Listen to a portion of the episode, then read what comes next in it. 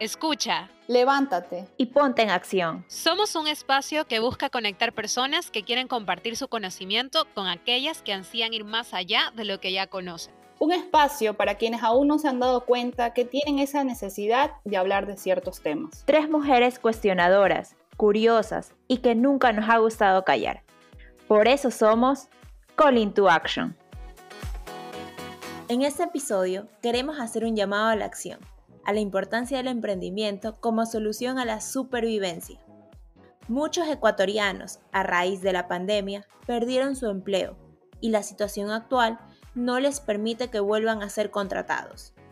El COVID no solo nos afectó en la salud, sino también en la economía de muchos hogares, dejando a varias personas sin un ingreso fijo mensual.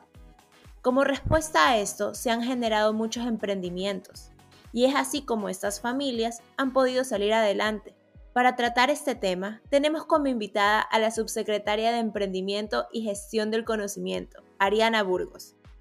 Ella nos conversará sobre la labor y proyectos que se están dando desde el gobierno y nos motivará para no quedarnos de manos cruzadas en momentos difíciles, sino que saquemos fuerzas y emprendamos por nosotros, nuestro futuro y el de nuestras familias. Pero antes de empezar, te invitamos a seguirnos en Instagram como Calling to Action y en Twitter. También a suscribirte en Spotify o Apple Podcast para que estés atento de los nuevos episodios que subimos cada martes. En nuestras redes encontrarás contenidos que resumen cada episodio. Esto gracias a nuestro primer auspiciante Massive, una agencia enfocada en conectar marcas con personas para influenciar decisiones de compra. Ahora sí, comencemos con este episodio. Hola Ariana, muchas gracias por darnos este tiempo para poder conversar contigo y que nos compartas qué es lo que se está dando ahora dentro del gobierno en temas de emprendimiento y desarrollo, que es en el área que tú te estás desenvolviendo. Pero antes que nada, este, ya es una costumbre aquí comenzar, un poco quisiéramos conocerte quién es Ariana Burgos, eh, dónde estudiaste, tu vida profesional, personal, eh, un poco tus hobbies y de dónde nace esta pasión hacia la política, porque sé que has tenido también una larga trayectoria en tu corta edad. Eh, también estuviste en para candidata a la asamblea y ahora estás en este ministerio. Cuéntanos un poco.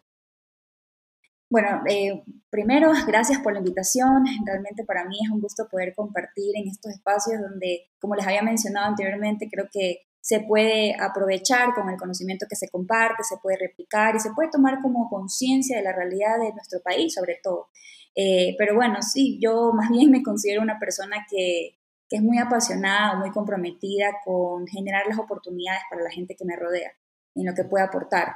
Eh, actualmente en mi parte profesional, pues soy abogada, tengo una maestría en Derecho de Empresa, eh, he asesorado en la parte privada y en la parte pública eh, y también, bueno, pues he trabajado con gremios, fui vicepresidenta de la Cámara de Comercio de San Borondón. También tengo una fundación en la que actualmente no soy la directora porque obviamente estoy en otro, en otro tema, pero la fundación que estoy manejando actualmente se llama Emprendiendo Juntas, que es una fundación enfocada al emprendimiento de las mujeres. Y actualmente eh, soy la subsecretaria de Emprendimiento y Gestión del Conocimiento del Ministerio de Inclusión Económica y Social. Eh, bueno, de los hobbies que me gusta, me gusta bastante correr, trotar. Em, eh, bueno, estoy viviendo actualmente en Quito y la verdad que para mí ha sido una experiencia completamente distinta, pero que me ha tomado mucha responsabilidad, he aprendido muchísimo, me, he desenvuelto en diferentes campos y de hecho eh, nunca pensé que de alguna forma iba a salir de mi zona de confort, eh, como lo estoy haciendo ahora, que estoy viviendo lejos de mi familia, sola, eh, y estoy manejando personal y sobre todo generando proyectos que realmente puedan impactar a la gente o a la población que trabajamos dentro del MIS. Qué, qué interesante realmente, Ariana. primero, tener una mujer tan dinámica comprometida con la sociedad, se nota que el tema de la subsecretaría no es algo nuevo, sino es algo que viene desde toda tu carrera profesional. Así que primero, qué ejemplo para todas las mujeres que nos escuchan, para hombres y mujeres en general, ecuatorianos. Y realmente me llama mucho, algo que me dio mucha risa y tal vez disculpen la informalidad, es el largo nombre del ministerio, el Ministerio de Inclusión Económica y Social y la Subsecretaría de Emprendimiento. En serio, qué, qué pulmones hay que tener para decirlo, pero más allá de eso, eh, es que sí, creo que hay bastantes ministerios en el, en, el, país y es muy importante un poco entender, y por eso aprovechamos que te tenemos aquí, cuál es el rol o el objetivo del, ministerio al que perteneces. Y tú como subsecretaria de Emprendimiento, ¿qué, ¿cuál también es este rol dentro del país, supongo, dentro del plan de trabajo que, que, tiene eh, esta presidencia para poder eh, mejorar esta rama para que aporte de alguna manera a la sociedad? Claro, bueno, en verdad el Ministerio de Inclusión Económica y Social, como es tan largo, eh, de hecho, no es por, por, un tema de casualidad, sino por el trabajo que ha venido realizándose esta cartera de Estado. Eh, más que nada, este ministerio se enfoca en poder ayudar o generar programas, proyectos, eh, ejecutar políticas públicas que beneficien a la población de pobreza, pobreza extrema y vulnerabilidad a través de, bueno, recursos no reembolsables, como ustedes conocerán, el, el famoso bono de desarrollo humano, que no solamente se entrega un bono, sino son nueve tipos de bonos, eh, y este ministerio eh, se, se divide en dos partes, en la parte social, inclusión social, y en la parte económica. En la parte social estamos hablando de eh, protección especial para personas que necesitan alguna especie de casa de acogida, desarrollo infantil, personas que están en esta condición de diferentes edades y obviamente necesitan eh, una especie o, beneficio por parte del Estado. Y por otro lado tenemos a lo que es la Subsecretaría de Emprendimiento y otra más que es el aseguramiento no contributivo, donde se entregan todos los bonos, que es la parte económica, como les había mencionado, y lo que yo hago eh, generalmente como subsecretaria de emprendimiento, y esta subsecretaría está más bien enfocada en desarrollar proyectos, programas eh, para mejorar la condición socioeconómica de esta población que les había mencionado, ¿no? Y estamos trabajando para poder generar más impacto, para que hayan emprendimientos un poco más sostenibles eh, y obviamente que estas personas que efectivamente reciben el bono tengan una oportunidad de ya no solo depender del Estado, sino que puedan, eh, digamos, de alguna forma salir de este, de este recurso que se les entrega y ya que ellos vayan continuando y vayan evolucionando sus emprendimientos. Esa es un poco la idea y el objetivo que se quiere llegar.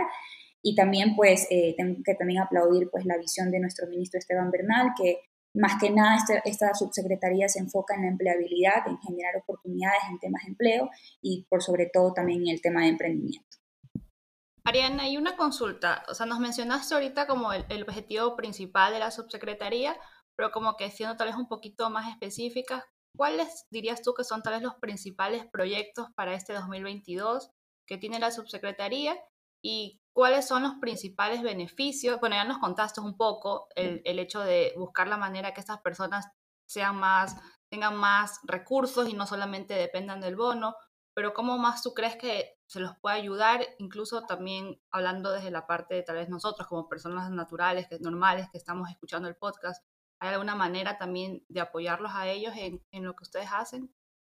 Bueno, eh, nosotros actualmente ya estamos manejando nuestro personal en territorio. Lo que nosotros hacemos con la sociedad civil en general más bien con la academia es la vinculación para el monitoreo y seguimiento de estos emprendedores. Eh, pero en primer lugar, pues respondiendo a la pregunta sobre el tema de los proyectos, más bien me gustaría un poco explicar cómo se distribuye la subsecretaría de emprendimiento. Esta maneja cuatro direcciones. La primera que es la, de gestión de conocimiento, que son todo lo que tiene que ver las capacitaciones que nosotros eh, damos a, esta población de vulnerabilidad, pobreza y pobreza extrema. Son los créditos también adicionalmente la Dirección de Emprendimientos, los créditos de desarrollo humano, que es un adelanto al bono que es en 600 o 1200 eh, para los créditos asociativos. También eh, la Dirección de Desarrollo de Mercados, donde desarrollamos diferentes canales de comercialización y entre estos proyectos emblemáticos está las ferias del encuentro, que lo hacemos a nivel nacional. Eh, y bueno, la Dirección de Impulso Joven, que se va a convertir en la Dirección de Fortalecimiento Productivo, donde se le va a dar este monitoreo y para fortalecer a los emprendimientos. ¿En qué sentido? Bueno, con, eh, programas, proyectos de innovación, capital semilla eh, y también esta vinculación con la empresa privada para generar estos espacios de empleabilidad. Dentro de estos proyectos emblemáticos, creo que eh, uno de los más, más emblemáticos que lo, lo, lanzamos el año pasado, en octubre, con el ministro, se llama Impulso Violeta S. Es un programa transversal donde están todas las subsecretarías del MIES trabajando para generar un impacto a más de 71 mil mujeres en estos cuatro años y que está dividido en cinco fases. La primera en emprendimientos, en capacitaciones de emprendimientos. Eh, en la segunda, en, el segundo eje o en la segunda etapa estamos hablando de poder eh, eh, capacitar al, personal técnico en temas de violencia contra la mujer para que cuando se presente algún tipo de caso, que vemos muchísimo hoy en día, pues sepan manejarlo con las personas que es nuestro público objetivo. El tercer eje, estamos hablando de los emprendimientos pecuarios, eh, entregamos semillas para que puedan generar eh, huertos desde sus casas, huertos familiares, capacitaciones en estos temas netamente de agricultura. Eh, también estamos hablando de la vinculación comercial, donde las vinculamos en las ferias del encuentro y finalmente la vinculación laboral o en la empleabilidad, porque en este caso nosotros estamos enfocados más bien en ayudar a las mujeres que tienen condición de discapacidad y hemos ya también este, conversado con el SECAP, con el Ministerio de Agricultura para que la certifiquen y obviamente tengan estos espacios de trabajo. Pero nosotros no solamente tenemos ese, este, este proyecto emblemático, que de hecho es una política pública. Recordemos que eh, se está buscando que se ayude a la mujer, que tenga este, esta independencia económica, que, haya, que se reduzca esta brecha de desigualdad y de inequidad y que se generen más oportunidades.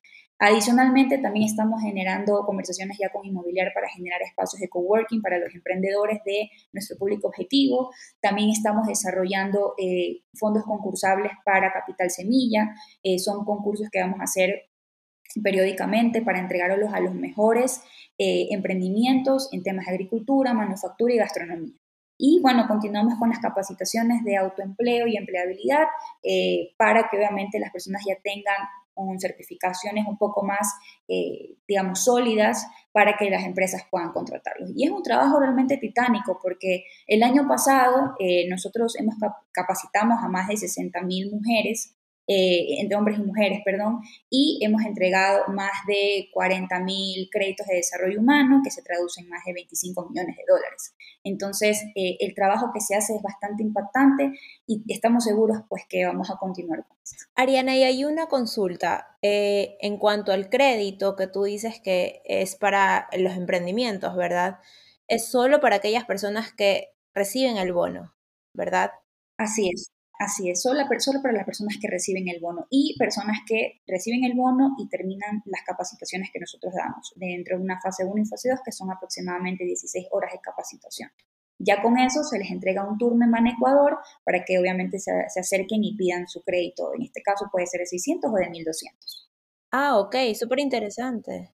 No sé si eso todas las personas lo sepan, o sea, las personas que reciben el bono, porque yo conozco muchas que tienen sus propios emprendimientos, que hacen eh, cakes, que pasteles o cosas así para vender. Em, le digo emprendimientos porque no solo un emprendimiento es un startup como nos estábamos conversando con Yamel, no es algo muy grande, también puede ser emprendimientos pequeños y que al fin y al cabo ellos tal vez podrían crecer ese negocio, pero tal vez no tienen ese capital semilla que es el que tú comentas. Y eh, además de esas capacitaciones, eso también iba a preguntarte cuáles eran las, los requisitos, tal vez. Ah, los requisitos. Bueno, los requisitos nosotros llamamos, eh, hacemos una convocatoria para la gente que recibe el bono y básicamente es, el único requisito es tener que recibir el bono, nada más, eh, y ser obviamente mayores de 18 años para poder tener estas capacitaciones. Y hay una consulta que también va muy a la mano de esto, justamente creo que ya me están haciendo match eh, las ideas, eh, sobre todo sobre el funcionamiento del ministerio, porque estamos hablando de emprendimientos de personas en casos de vulnerabilidad o situaciones económicas un poco más complicadas. O sea, creo que eh, igual lo vuelvo para dejarlo claro, la subsecretaría de emprendimiento en este caso trabaja a favor de este grupo, que a veces, muchas veces, a mí me llama la atención que estamos que sí, que no hay trabajo, que no hacen nada, que no sé qué, pero a veces no sabemos los proyectos que el gobierno, no solo el gobierno ecuatoriano, sino cualquier gobierno puede estar teniendo. Tal vez incluso en vez de querer emprender eh, alguna ayuda social, creo que de alguna manera, como Carlita también decía, podemos acercarnos a estas subsecretarías, por ejemplo, personas que tienen conocimientos a dar capacitaciones. No sé si eso se pueda, pero eh, esa es una pregunta y también que por ahí se me viene por otro lado, a nivel de emprendimientos un poco más grandes, ¿hay otra subsecretaría que lo trabaja o lo fomenta en el país a nivel de gobierno o es también la subsecretaría de emprendimiento del Ministerio de Inclusión Económica y Social? Bueno, es que depende también el público. Respondiendo a la última pregunta, eh, sí, sí, hay otras dependencias o carteras de Estado que también se enfocan en el tema del emprendimiento, como el MIPRO como el Instituto de Economía Popular y Solidaria, pero en este caso nosotros estamos enfocados netamente a personas que reciben el bono de desarrollo humano. Y eh, bueno, eh, es verdad, la primera pregunta que me hacía sobre si es que las persona, personas que tienen los recursos, tienen esta información, este conocimiento, pueden acercarse a dar capacitaciones, lo canalizamos directamente conmigo, porque como soy la subsecretaria a nivel nacional, eh, realmente, el, y tengo que ser súper clara con esto y, bastante real. Hay mucha gente que realmente está interesada en poder ayudar a la gente que no tiene los recursos para poder salir adelante. Eh, y eso también lo hacemos bastante con cooperación internacional, con fundaciones ecuatorianas, eh, con universidades, con empresas privadas. Realmente tenemos la apertura de todos ellos y, realmente el impacto que se le da a, estas personas, como les había mencionado, también es un tema emotivo, ¿no? Porque detrás de estas mujeres, detrás de estos padres, detrás de estos jóvenes también que quieren emprender y que no tienen los recursos, hay familias a las que tienen que alimentar, hay hijos con condición de discapacidad, hay madres solteras eh, y, y, es muy complicado poder salir adelante. Por eso, y, me alegra mucho pues que se tenga esta visión y que se quiera contribuir no solamente a la, a la vida de ellos, sino también a la productividad del país. Porque al final del día, un emprendimiento sostenible, por supuesto, genera plazas de empleo y eso obviamente disminuye los índices de pobreza.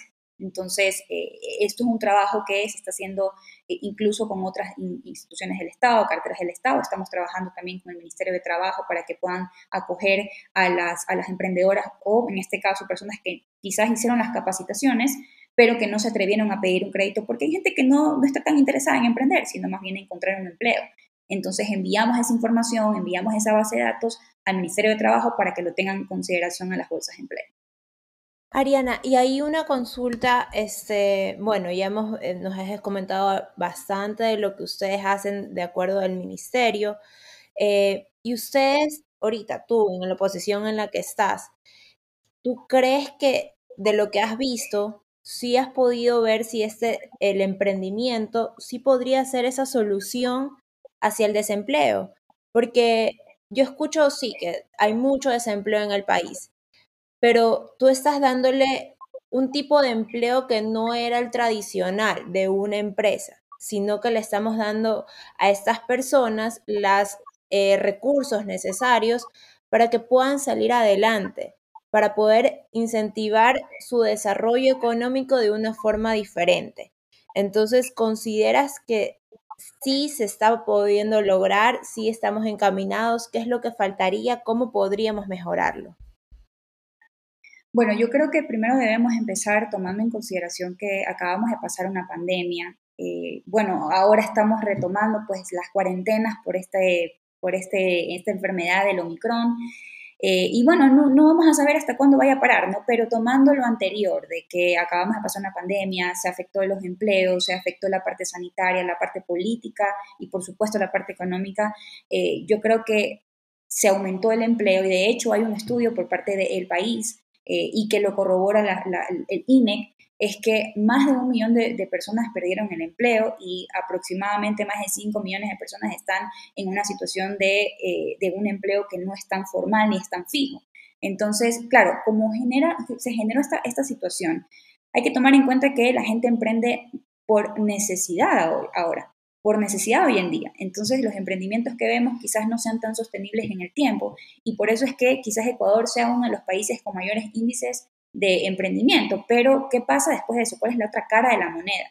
Lamentablemente por la situación, por la crisis económica, sanitaria, política eh, que se tuvo en su momento y que obviamente ahora pues con, el nuevo gobierno se están abriendo los caminos, nuevos nichos de mercado, con la vacunación, con, los nuevos, eh, con las nuevas propuestas como por ejemplo el crédito del 1%, se están dando esas herramientas para que se puedan mejorar los emprendimientos y la gente pueda tener también eh, esta oportunidad de poder trabajar y de poder emprender. Definitivamente para mí el emprendimiento es la solución. Eh, porque empiezas como emprendimiento, luego dependiendo de tus ventas vas creciendo, te, generas o creas un, negocio formal, eh, te, puedes convertir como una pyme, vas creciendo poco a poco. Claro, es todo un proceso, ¿no? Eh, un proceso bastante de mucha perseverancia, de mucha actitud, actitud, de muchas metas, de objetivos, pero yo creo que definitivamente pues el emprendimiento, las empresas hoy en día privadas dan trabajo, eh, y creo que hacia, eso tenemos que apuntar y eso es lo que estamos haciendo. Quizás los emprendimientos que nosotros manejamos en el MIES son quizás incubadoras, por decirlo de alguna forma, no emprendimientos de supervivencia.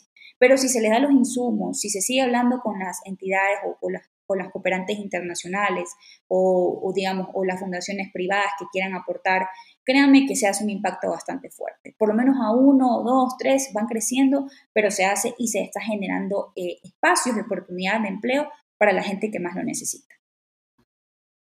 Que, que o sea, es súper interesante este tema de, de, la formalidad dentro del, dentro del emprendimiento, de la planificación. Eh, algo que en algún episodio anterior vimos con otra con una, una, entrevista fue la importancia de la planificación y por qué muchos de estos emprendimientos no, no siguen a través del tiempo, y es porque no hay proyección, no hay metas, no hay nada, y si de alguna manera eh, el gobierno dentro de sus funciones puede dar estos conocimientos, como tú lo mencionabas, es una de las direcciones o uno de los pilares dentro de la subsecretaría de emprendimiento, me parece básico, porque la falta de planificación, incluso en empresas formales, en empresas grandes, es lo que eh, hace falta, hace mucha falta. Así que por ese lado creo que es clave para, estos negocios, para que den trabajo, para que haya mayor trabajo en, el país, eh, el conocimiento como tal. Y un poco ya regresando también al tema del emprendimiento, este, bueno, en, este tema como tal, sabemos que tienes esta fundación de, em, en la que participas y realmente como que de alguna manera nos llama la atención eh, primero cómo fue de alguna manera esto que te motivó a ayudar a otras personas. Pero quisiéramos que seas tú que nos cuente eh, cuál era el objetivo, cómo nació, en qué se halla ahora y si hay alguien que quiera apoyar a gente que desea emprender, cómo puede ser parte de esta fundación. Sí, bueno, la verdad que me has tocado un tema que a mí me interesa y me encanta hablarlo porque siempre, siempre uno cuando quiere eh, crear algo, siempre tiene que tener un propósito, un objetivo detrás, pero bien marcado, bien trazado y, muchas veces los caminos se dan para que suceda eso. Y imagínense que yo cuando estaba como vicepresidente de la Cámara de Comercio de San Borondón, conocí a muchos comerciantes que no necesariamente eran comerciantes con altos recursos. Estamos hablando de personas que vivían en la cabecera cantonal de San Borondón, en los recintos de San Borondón, y con, esta, con este trabajo que, que, se me presentó en el camino, dije, bueno, hay que generar algo. Empecemos con un estudio. Hicimos un estudio dentro de la Cámara de Comercio de San Borondón y evidenciamos que más del 50% de las mujeres que eran socias de la Cámara de Comercio de San Borondón emprendían, tenían emprendimientos y lamentablemente de ese 50%, el 30% de las mujeres que, que emprendían eh, no tenían los recursos o no tenían estos emprendimientos formalizados o, digamos, sostenibles en el tiempo. Como a mí me gusta decirlo, o como mal llamado decirlo, pero es la realidad, son emprendimientos de supervivencia, o sea, con, con el dólar con, que, que, tienen en el día, sobreviven, se compran los insumos, eh, van vendiendo y así. Entonces, eh, como evidenciamos ese problema, nos dimos cuenta que por qué muchas mujeres no emprendían adecuadamente. Y era porque primero estamos hablando de que en la cabecera cantonal eh, hay un tramo para poder ir a la ciudad, ya, eh, que es bastante largo, son 40 minutos en carro, no tienen los recursos ni siquiera para pagarse eh, los 35 centavos para ir al bus. y por otro lado, si no tienen para poder movilizarse, tampoco van a tener para poder capacitarse, para poder saber o tener este conocimiento de cómo emprender o cómo mejorar sus emprendimientos. Entonces, desde ese problema, porque uno cuando quiere hacer algo tiene que encontrar el problema y luego encontrar la solución, eh, creamos esta fundación eh, con el equipo eh, que se llama Emprendiendo Juntas. Bueno, empezó como un, proyecto, como un proyecto, como un programa de capacitación para mujeres de la Cámara de Comercio de San Brondón y posteriormente, como fue tomando fuerza, decidí convertirlo en una fundación, porque de hecho el programa empezó como idea mía, con un equipo y al final cuando ya tuve que retirarme de la Cámara por razones profesionales, me tuve que llevar el proyecto y lo creé como una fundación. Entonces, actualmente eh, hemos capacitado a más de mil mujeres y, se impactó mucho más a raíz de la pandemia, eh, donde pudimos capacitar a mujeres de diferentes partes del país, a varios ponentes, y Melissa no me va a dejar mentir que también hacíamos capacitaciones presenciales. muy Y muchas gracias. Y, este, y creamos un impacto bastante enorme porque la gente, las mujeres les gusta eso, les gusta capacitarse y sentirse útiles para un propósito. Entonces, eh, que generamos capacitaciones, tenemos actualmente más de 100 mujeres como voluntarias, Como dije, yo ya no soy la directora de la fundación porque obviamente no puedo por mi cargo, pero ahora está otra persona y lo que se está creando, ya se hizo la planificación para enero, pero lamentablemente por esta situación del COVID no podemos eh, crear eh, presencialmente, ¿no? Pero la idea es poder generar estas capacitaciones a través de todo el año en diferentes temas de emprendimiento. Y adicional también, lo que buscamos como, como fundación, en este caso la adición de la nueva directora, es ser parte de la responsabilidad social de las empresas privadas. ¿Por qué? Porque así eh, se puede generar eh, donaciones, se puede generar capital semilla para las emprendedoras y esto es algo que, bueno, con mi supervisión obviamente, pues se está trabajando y se está hablando. Pero desde otro, desde otro lado, ya en la parte pública, eh, quizás yo ya al mando de la fundación no estoy, pero igual estoy atrás de alguna forma supervisando, pero acá como subsecretaria estoy generando un impacto mucho más mucho más fuerte porque estamos hablando de que más de, más de un millón de personas reciben el bono de desarrollo humano. Entonces, eh, y, de, ese, de ese porcentaje, las mujeres, hombres y jóvenes quieren capacitarse. Y adicionalmente se dan los créditos y se, se les da estos espacios de, de comercialización y realmente se cristaliza, ¿no? Se va culminando este ciclo que nosotros hacemos dentro de la subsecretaría. Y solo para, por si acaso alguien quisiera ayudar a la fundación de Emprendiendo Juntas, como que a quién podría contactarse. Sabemos que ahorita estás con el tema de la subsecretaría y nuevamente gracias por apoyarnos de ese lado. Pero, por ejemplo, si alguien quiere apoyar desde la fundación, podría, ¿dónde podría acercarse? ¿Cómo podría contactarse? Sí, ¿cómo cómo ser voluntaria también, porque te escuché que son 100 voluntarias y si alguien quisiera ser voluntaria, ¿cómo, ¿a quién recurre? Sí, bueno, nosotros tenemos la, página de Instagram que es emprendiendojuntas.es, tenemos el LinkedIn Emprendiendo Juntas, Facebook Emprendiendo Juntas y también tenemos nuestro Gmail que es emprendiendojuntas.gmail.com donde la gente se puede contactar.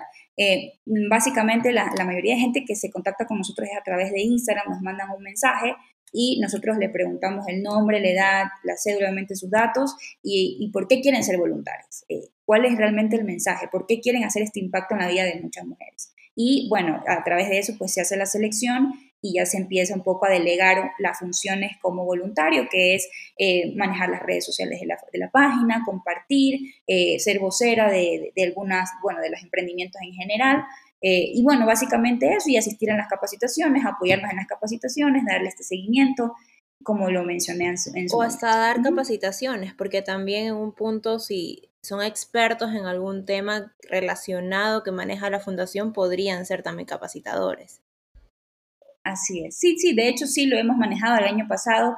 Tuvimos a, varias que dieron capacitaciones a través de Facebook porque lo hacemos de manera gratuita eh, y, luego pues hacemos las visitas respectivas para saber cómo van con sus emprendimientos. De hecho, eh, he compartido en la página, previo a ser la subsecretaria, eh, en la página de Instagram y en, mis redes sociales un poco eh, la historia de estas emprendedoras y se las apoya también en redes, que es lo que se hace. Claro, compartiendo igual uno ayuda muchísimo. Tengo que decir algo, no sé si las chicas creo que quieren hacer un par de preguntas más, pero normalmente yo soy súper conversona, pero ahorita estoy tan callada y es porque estoy realmente impresionada, Ariana, de todo lo que haces, de todo el conocimiento que tienes, de lo mucho que a veces uno no, no está enterado de, las, de los organismos que hacen el gobierno. Y en serio estoy así como, en serio estoy calladita tratando de procesar toda la información, porque es, en creo que veintipico minutos nos has dado muchísimo y a veces uno no, no sabe, no, no conoce, algunos quieren apoyar, pero no saben cómo hacerlo. Entonces, la verdad que tenerte ahorita acá contándonos de una manera tan eh, simple y coloquial, eh, ha, sido increíble, una experiencia realmente que nos, nos, motiva a creer, sobre todo en nuestro país. A mí como joven a veces nos dejamos contaminar mucho por las noticias negativas y tenerte acá, alguien de nuestra misma edad que está haciendo tanto por el país y que se vienen proyectos eh, este nuevo año para el país donde podemos apoyar muchísimo a las mujeres y a la sociedad en general, me llena de mucha esperanza de, de saber que que el país está encaminado en hacer cosas increíbles y que no dejemos, no dejemos llevarnos por, por todo lo malo que a veces se escucha. Justamente hoy en la mañana hablaba de eso con gente de mi trabajo, que a veces es fácil dejarse llevar por los pensamientos negativos, pero no, esto nos da esperanza de que en serio las personas ecuatorianas somos muy trabajadoras y muy valientes, aguerridas y que podemos lograr muchísimas cosas y más aún con personas como tú que están dispuestas a apoyar. Entonces, bueno, creo que las chicas quieren hacer unas últimas preguntas. Pero yo necesitaba, yo necesitaba hacer ese comentario antes de, antes de acabar. No, muchísimas gracias en verdad por, por las palabras, por, bueno, creo que el trabajo se ve, se ve reflejado en incluso uno cómo lo, lo transmite, ¿no? Pero, y más bien las felicito a ustedes por, estos espacios. Muchas veces, como tú dices, nos dejamos llevar por las noticias, pero sí, que tenemos hoy en día con diferentes aplicaciones para poder escuchar, aprender, entender, conocer la realidad de nuestro país y creo que ustedes hacen un trabajo excelente comunicando lo que se hace. Y eso es bueno, ¿no? Porque estos canales que ustedes manejan llegan a gente joven y la gente joven muchas veces se deja llevar por los comentarios equivocados cuando la realidad es que hay que aprender, hay que leer, hay que, hay que, hay que aprender siempre y no dejarse sorprender, porque el día que nos dejemos de sorprender es porque no estamos lo suficientemente, eh, no sabemos la información real que hay. Solamente es investigar, solamente es preguntar y realmente sentarse a ver qué está pasando en nuestro país. Sí, como tú dices, Ariana, es solo tomar la acción, no solo estar esperando que me caiga la solución del cielo. Y justamente en ese llamado a la acción es lo que queremos nosotros eh, dar con este tipo de, capítulos, de episodios, con todo lo que compartimos en nuestro podcast. Y ahí quisiera preguntarte a ti si nos puedes dar algunos tips o consejos que le darías a estas personas que no saben si emprender, no saben si tomar esta decisión o no y cómo podrían iniciar en este salto. Bueno, para iniciar yo considero que el emprendimiento, más allá de generar un rédito, dedicarte a, un tema específico para generar ventas o para ganar dinero, el emprendimiento para mí es una actitud de vida y siempre lo voy a decir, porque el momento en que tú estás dispuesto es donde te salen las cosas. Así sea los problemas que te pasen. Y yo, por lo general, cuando converso con las mujeres o con los hombres que conozco en las ferias eh, del encuentro, que hemos hecho, para, como dato, hemos hecho más de 146 ferias, eh, hemos hecho un impacto de más de 200 mil dólares en ventas a nivel nacional para estos emprendedores. Eh, creo que lo más importante es empezar algo que exige esfuerzo y perseverancia, tomar en cuenta que el emprendimiento es eso. Luego, una pasión, compromiso, liderazgo para poder manejar los retos que se presentan. Por supuesto, la actitud de querer, la actitud de saber y tener los recursos necesarios para poder eh, implementar esa idea que tienes y obviamente que llegue a su, a su consecuencia, ¿no? Que es vender, producir eh, o un tema personal que uno a veces también lo hace, ¿no? Y finalmente creo que hay que alcanzar metas específicas que puedan ser medibles y realistas. Porque si no sabemos o no nos trazamos objetivos o metas de corto, largo, mediano plazo, verdaderamente no vamos a saber para qué dirección ir. Si ya después de todo este aprendizaje que has tenido, has tenido los recursos, ya te pones, ya te sientas a ver cómo lo vas a ejecutar en tiempos, creo que ya estás, tienes una manera organizada para poder eh, llegar al objetivo, ¿no? que en este caso es eh, crecer con, tu emprendimiento, empezar a vender, llegar a tus clientes y todo el mundo, todo un mundo que, vemos eh, del tema del emprendimiento, que al final creo que más bien, más que un tema más que un tema de dinero, creo que también es un tema personal que da mucha satisfacción a una persona saber que logró algo y algo que no es fácil.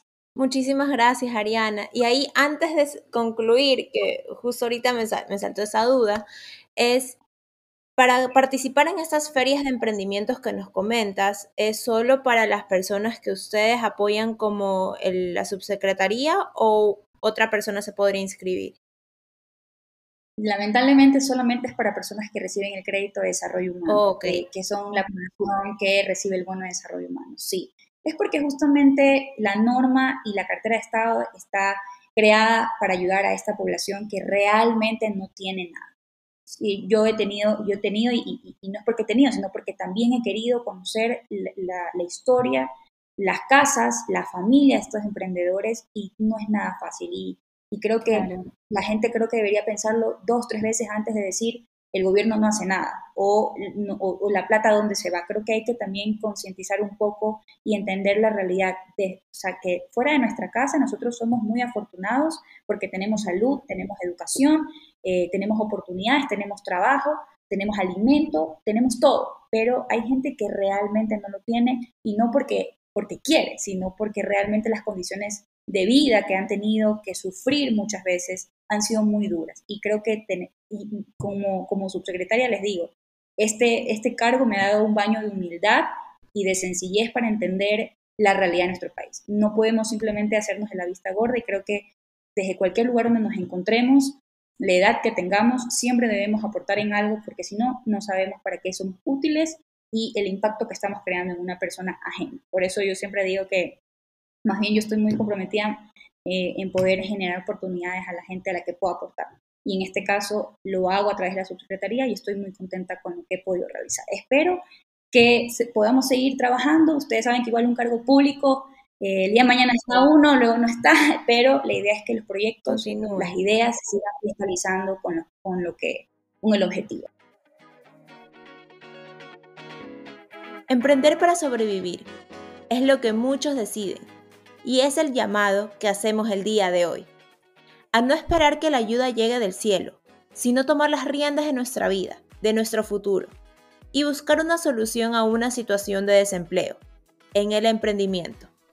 Que no es algo fácil, pero existen ayudas gubernamentales que lo podrían hacer posible. Y si no estamos en esa situación, al menos coméntalo a quien sí pueda estarlo. Podrías cambiar su futuro.